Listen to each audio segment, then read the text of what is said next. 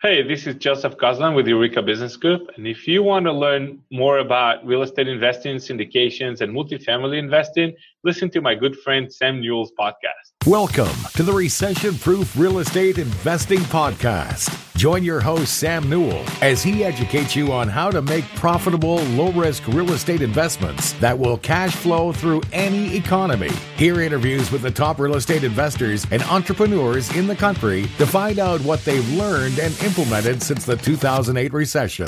With over 10 years in real estate investing, it has become Sam's goal to help others invest for double digit returns, but to also stay safe and not get caught in the next downturn. Tune in and become recession proof.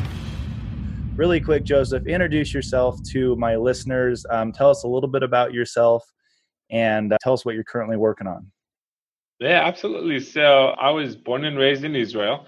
That's where the heavy Texan accent comes from. and I moved to the United States in 2007 with my wife. We were actually investing in real estate before when we, we, we came to the States, uh, back home in Israel. And then when we came here in 2007, we were lucky enough to have the insight that this is, with everything blowing up around us, it's probably going to be the best market in our lifetime to invest. So we sold our property back home and we brought the money over here to the States and we started investing here. And just like everybody else, we started with a single and a duplex and another single, right? And it's kind of like, and then life happens, right? You know, kids, careers, everything else. I had 17 years career in IT. And oh wow. Then we both got licensed just to get to know the systems, the laws, the, the process, how it works around here.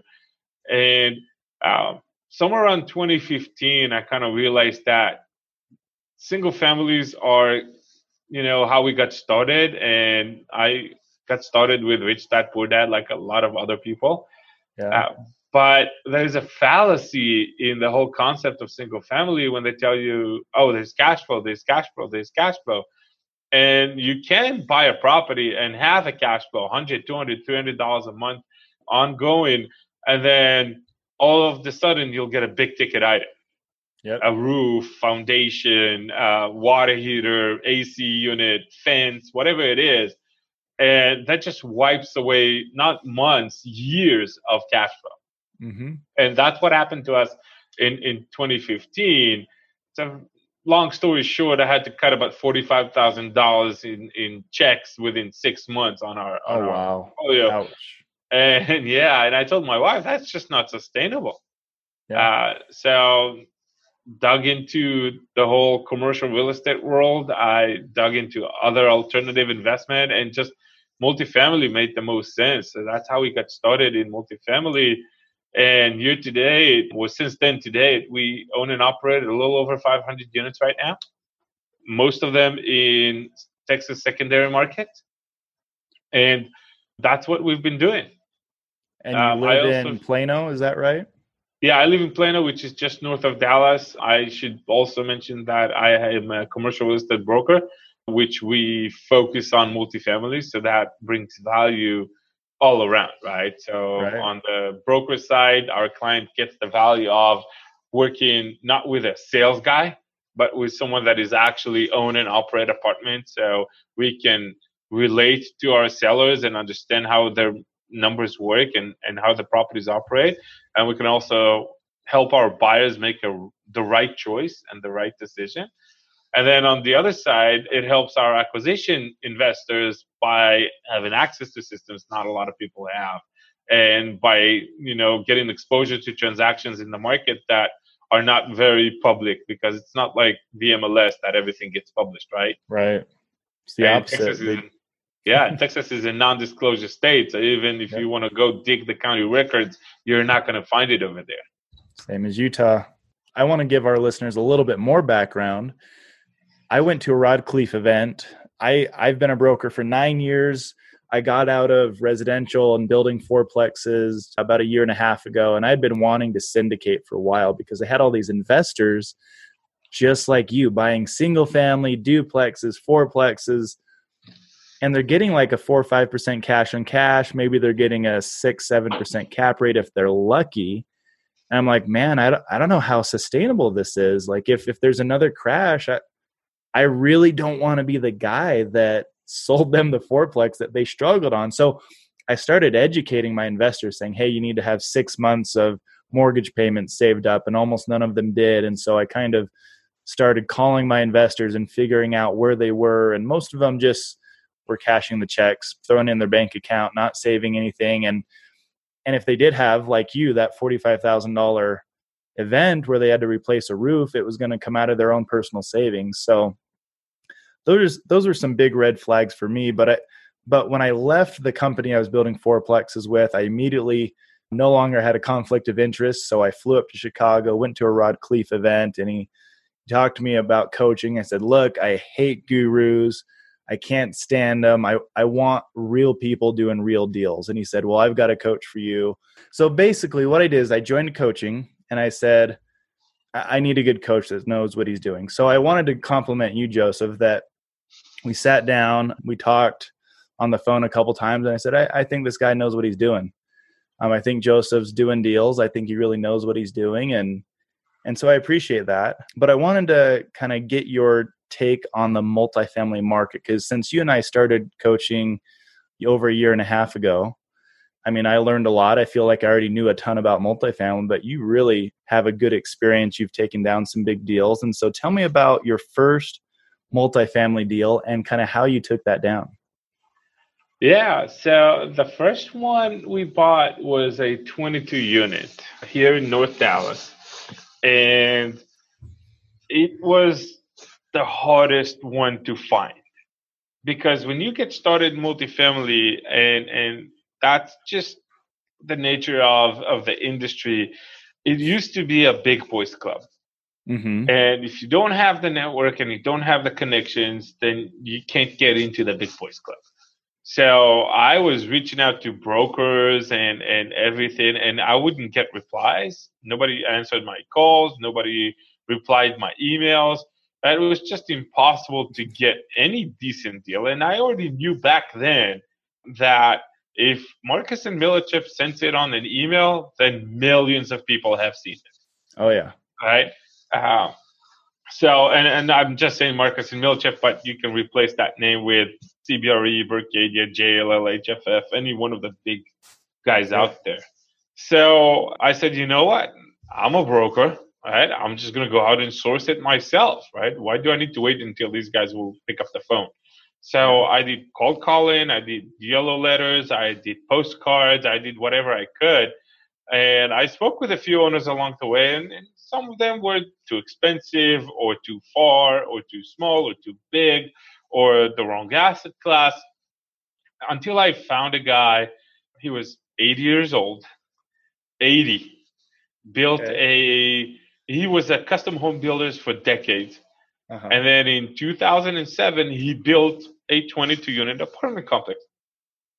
And I went out there, I met the guy, talked to him a few times. I really liked the property. The location is phenomenal. It's a 2007 build, so it was a brand new build, kind of a 10 year old when I bought it, and less than 10 years old when I bought it. And then just started working with him and turns out that he was open to do seller financing. He let he basically let me in at 15% down. Wow. Yeah. I had the 25% down, but I told him, look, I want some money for operations, right? So uh-huh. we kind of, w- what I like about real estate is you can get creative, right? Yeah. You can do whatever you want. So we built a structure that allows me to get in at 15% down. And then every quarter, I add another five thousand dollars towards the principal on top of the the regular amortized payment until I hit the 25%, and then I can resume the regular amortization schedule. Wow. So that's cool. So yeah, it was just a creative way to keep some of my money in my pocket for operations, for improvement, and so on. And really, that's how we got our first one.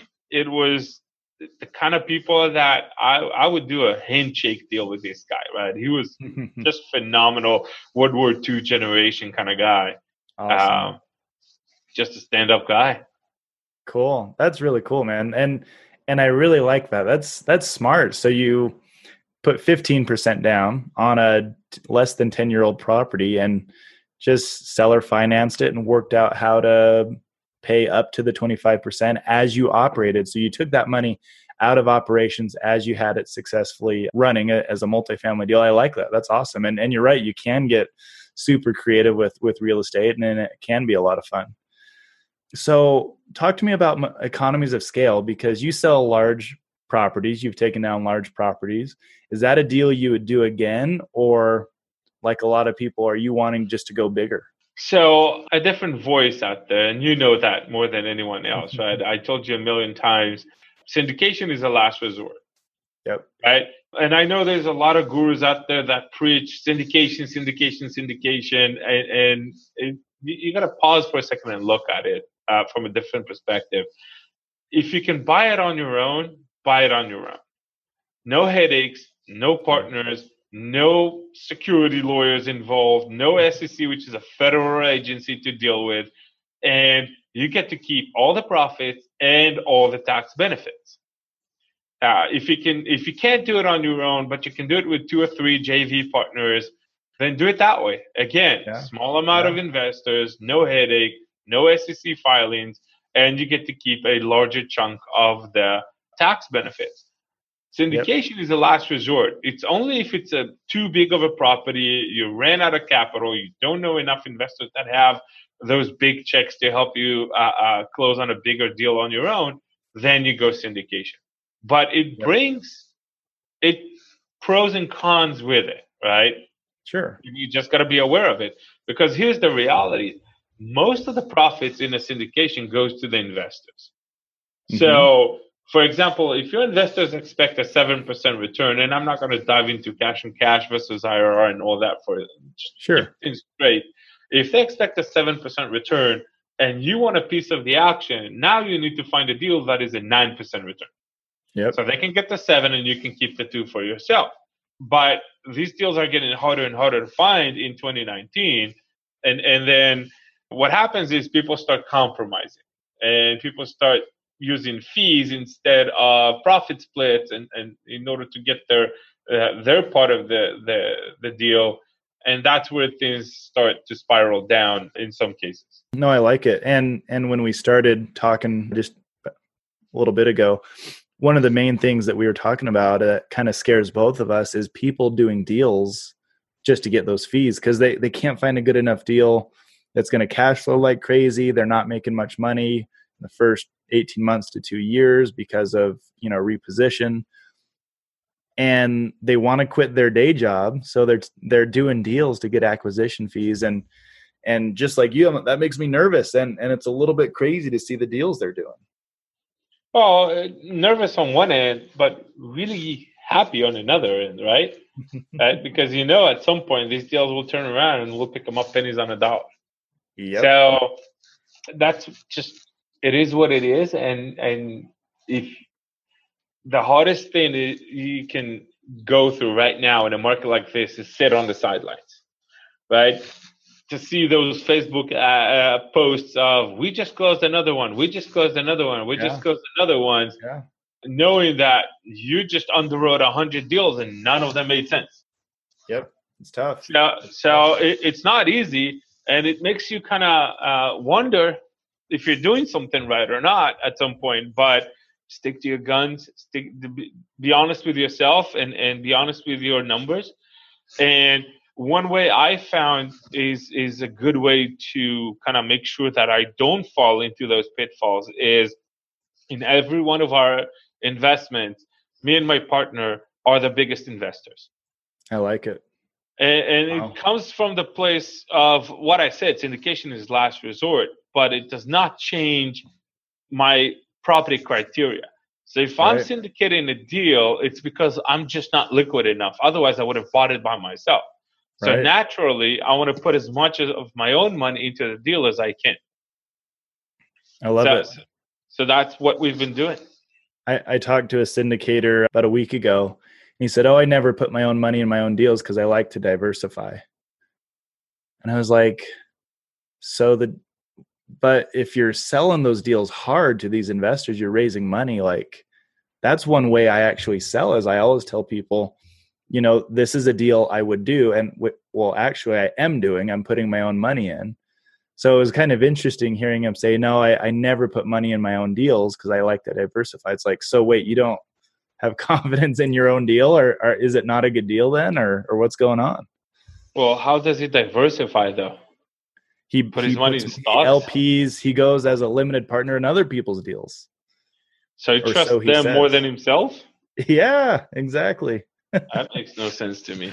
Oh goodness. Well, um, let's go back to um, you know doing a deal as a syndication ver- versus just joint venturing. How many partners do you think you would have max in a joint venture? You can have 30. It- it- the, the number of investors is not the criteria. It's the Sorry, I meant how much would Joseph Gozlan have ideally in a joint venture deal? No, but all, all I'm saying is it comes down to the legal structure Yeah. and the expectations of the investors. If your it. investors expect to be limited partners, right, in, in a way, then now we're talking a different structure than just a general partnership, Yep. right? Uh, for me, probably two, three is is Mhm. where I would feel comfortable.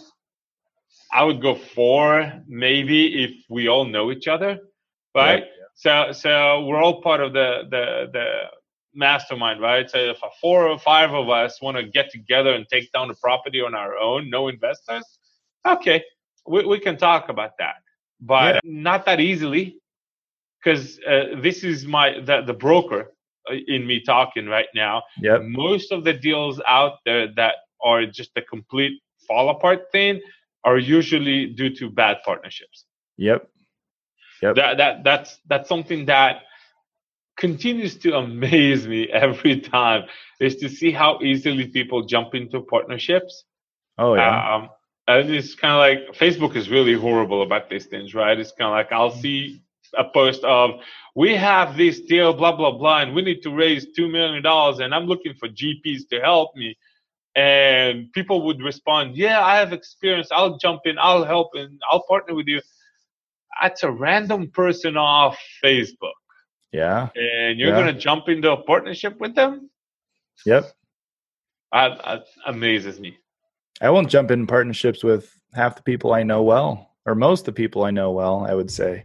And it's not even that I don't trust them, it's because we think differently, we view deals differently. And when it, you know, push comes to shove, I want to make sure we're doing things right and in a way that makes sense to me. And and I think that's the biggest issue I've seen with you know the partnerships that we've been offered or we've been asked to raise money for for people on their deals is I just don't feel comfortable. I don't I don't like the way they look at deals or the way they talk to investors or the way potentially they're going to treat my investors or or treat the deal and that's why I kind of asked your your that question is for me syndication makes more sense because I don't like letting other people make decisions because I've had partners who made stupid decisions who really put a ton of pressure on me to do things that didn't make sense on the properties that we purchased or you know the properties that we developed where where we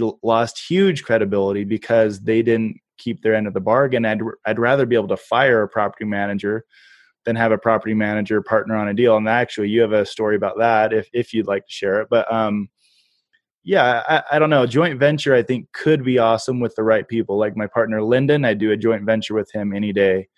There's maybe one or two other people i do a joint venture with. I, that just scares me is giving the decision making ability to other people that may or may not make the best decisions. Well, and that's the difference uh, between an operator and a syndicator, mm-hmm. right? Uh, if you want a quick, easy way to figure them out, if, if they if they show up to an appointment in a Mercedes or a Lexus or one of those, they're a syndicator. If they show up in a truck, they're an operator. Mm-hmm. Uh, mm-hmm. but but really, it, the, the operator is the person that makes the calls, makes the shots, that that Yep. drives, that talks to the property management, that shows up on site, and so on. So people like you and me have that need to be the operator. Yep. Uh, because when you're the operator and you raise money, you you basically tell the investor, "Trust me." Yep. When you're a syndicator and you have an, a different operator that's not you, then you basically tell your investors, give me the money, trust him. Yep. And and that's a that's a big statement, especially for people you just met or people that you don't have a really close relationship with. Which is why I'm always, like I said, amazed to see how easily people form partnerships and jump into that. Yeah, and and uh, do you think it's more they're jumping into it because they're inexperienced and haven't been burned, or do you think it's also, or maybe more because they could have been burned in the past, but they just really want to do deals to get paid? What What do you think it is? It could be either one of those, but it could also be I don't want to be an operator. Being yeah. an operator is not easy. You know yeah. that. I know yeah. that. Right? You get the phone call uh, in the middle of Memorial Day weekend that the gutters broke and two of the units are flooding. You get yep. that phone call. Yep. Right? And and some people just don't want to get that phone call. They don't want to get any phone calls. They just want to get the uh, uh, report at the end of the month and send the communication to their investors once a quarter. Right. Uh, so so there's a big difference between operators and non-operators, and some people are just not interested in being operators. Sure. And there's nothing wrong with that. I, I met a, a guy actually I would trust and do a deal with and I know his criteria and and he he vets his operators very, very well. I like him a lot. I know um, that guy he, and I like him too, but uh, he just doesn't have any interest in in those phone calls. Exactly. And that that's really comes down to uh, are you an operator or not, right? And yep. if but there's got to be an operator. So if you don't want to be an operator, you'll have to partner with an operator. It's that simple. Yep. yep. Well, and so I'm I'm kind of curious. Let's say you were to partner with a new operator. What would you look for in a partner? Let's say you find a deal that you just can't pass up in Dallas. You don't have the bandwidth, but you know a guy that you think could be the right operator for you. What what criteria would you be looking for? Well, there's a few things that you should look for in an operator, right? One is, and that's true to any GP in the deal, is having skin in the game, mm-hmm. right? Someone that just brings sweat equity can easily just walk away. Yep. So having skin in the game is something that I would look for. Uh, experience is obviously, track record is obvious, but uh, things like, is it their full time job? Yep. What are they doing? What happens if the shit hit the fan and somebody needs to be on site for three weeks. Yeah. Do they have the bandwidth? Do they have the capacity? Do they have the will? Right. And and that's something that a lot of people don't realize. It's kind of like, well, what do I need to be on site? I have a property management company. Well, if you have to fire them and have a transition, you're going to be on site quite a bit, right, for the transition. Or yep if if there's something going on and the property management keeps fumbling the ball, you can stay on the sideline and see them fumble the ball, or you can pull your sleeves and jump into the trenches and keep things together until you find out what's going on and how to solve the problem. Yep. So so that's what I would look for in an operator, someone that is willing to pull their sleeves up and jump into the mud and and and you know deal with whatever it is that needs to be dealt with. Yeah, so so they have a track record, they have skin in the game, but you can also tell they'll go to bat and they'll go to work when because multifamily that's just the nature of the game. Stuff is going to happen. You're not buying typically a brand new property, even if you are. There's going to going to going to be stuff that comes up. Uh, we just had a windstorm on one of the properties that um, I took down with some partners in Dallas, and half the roof blew off. Yeah. And insurance wanted to give us fifty thousand after working with an, an adjuster, we, I think we got just just over a million dollars because that's how much it really needed. Yeah. So yeah, I like I mentioned, I have a ten year old property, and we just got hit with a lightning, which fried all the security cameras and some of the breaker panels. And oh wow, you know, even with the new properties, you're going to have yeah. issues and challenges you're going to have to tackle. I've never heard of a property getting hit by lightning. That's crazy. Yeah. Crazy. Well, hey, I, I, have a question that I ask all my guests, and I usually ask it at the first part, but that we had so much to talk about, and I kind of skipped over it. But I, I am curious. This is kind of the theme of my podcast.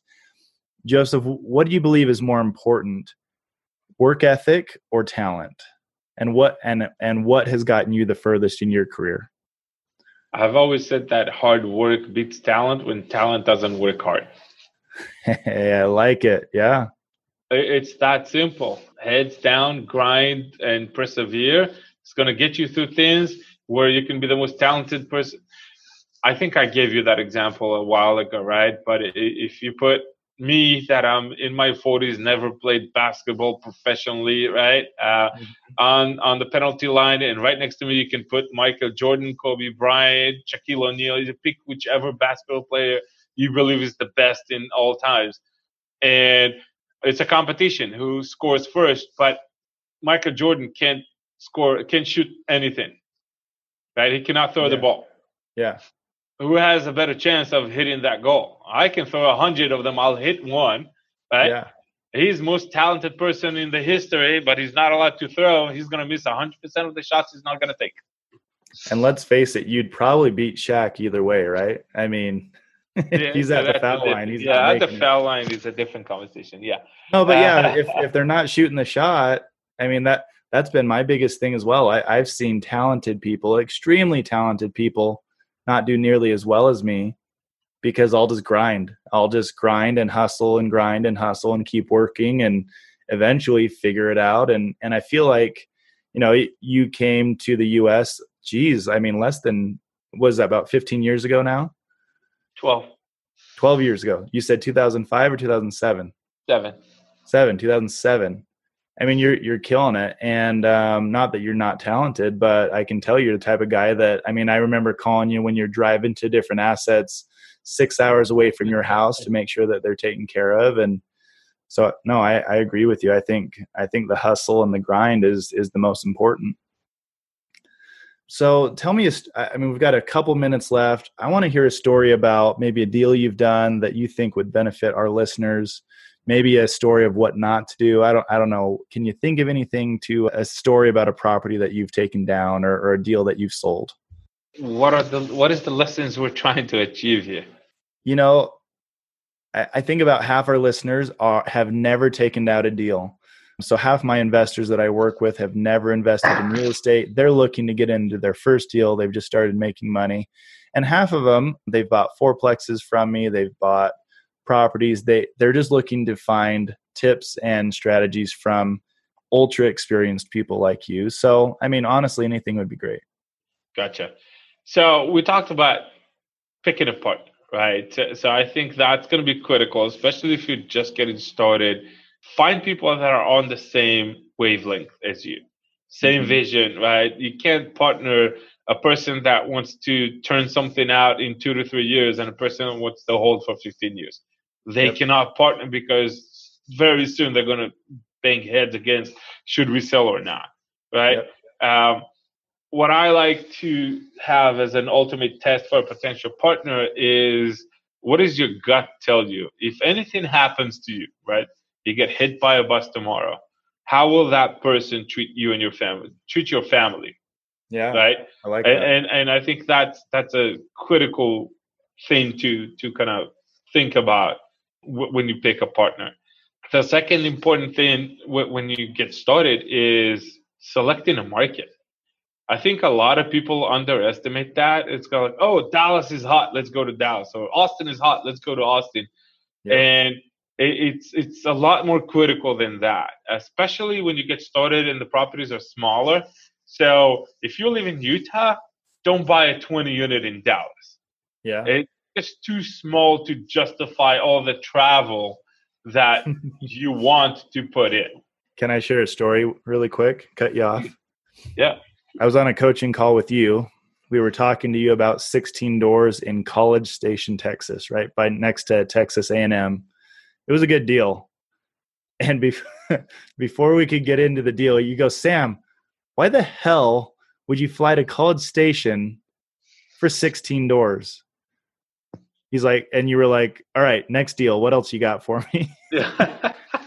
I'm like, no, uh, that's actually, thank you. That's a really good, it was a good deal. And, you know, my partner and I just really wanted to do a deal. And you're like, no, why the hell would you ever fly there for 16 doors? And so, well, I'm sure like- it's a great deal for local investors. No, no doubt about that. Or someone that already have a hundred or 200 dollars in College Station. Right. Right. But for you, what's the flight price from Utah to College Station?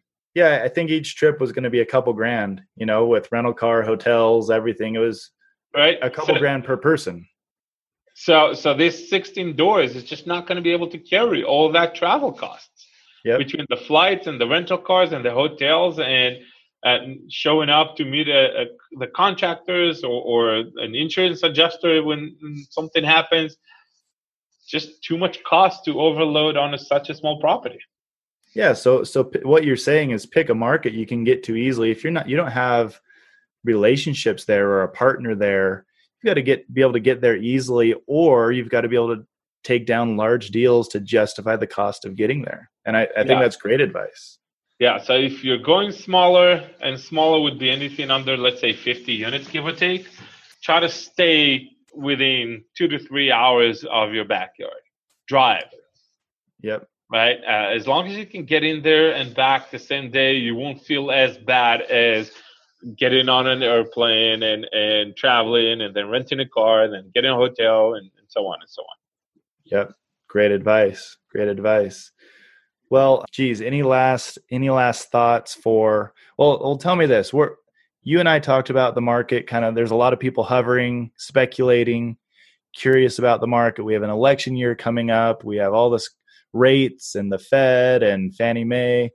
I'm just kind of curious what you think is happening with the market currently and where you think the value add is. Do you think it's in finding off market deals where there's a ton of value add? Do you think it's buying newer properties where you don't have a ton of repairs? Just kind of curious what your temperature gauge on the market is right now. Well, the answer to your question is a little bit more complicated than just my opinion, right? Because sure. everybody have a different set of circumstances.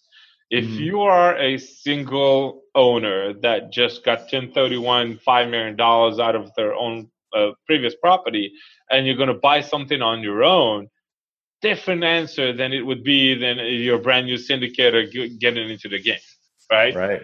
right. Uh, because what would be a great deal for the first guy would be a horrible deal for the second guy. Yep. So I think some of the markets in the country are overpriced and over. There's just too much activity right now in the Dallas Fort Worth market. Almost every transaction I see on the market have been transacted in the last three years.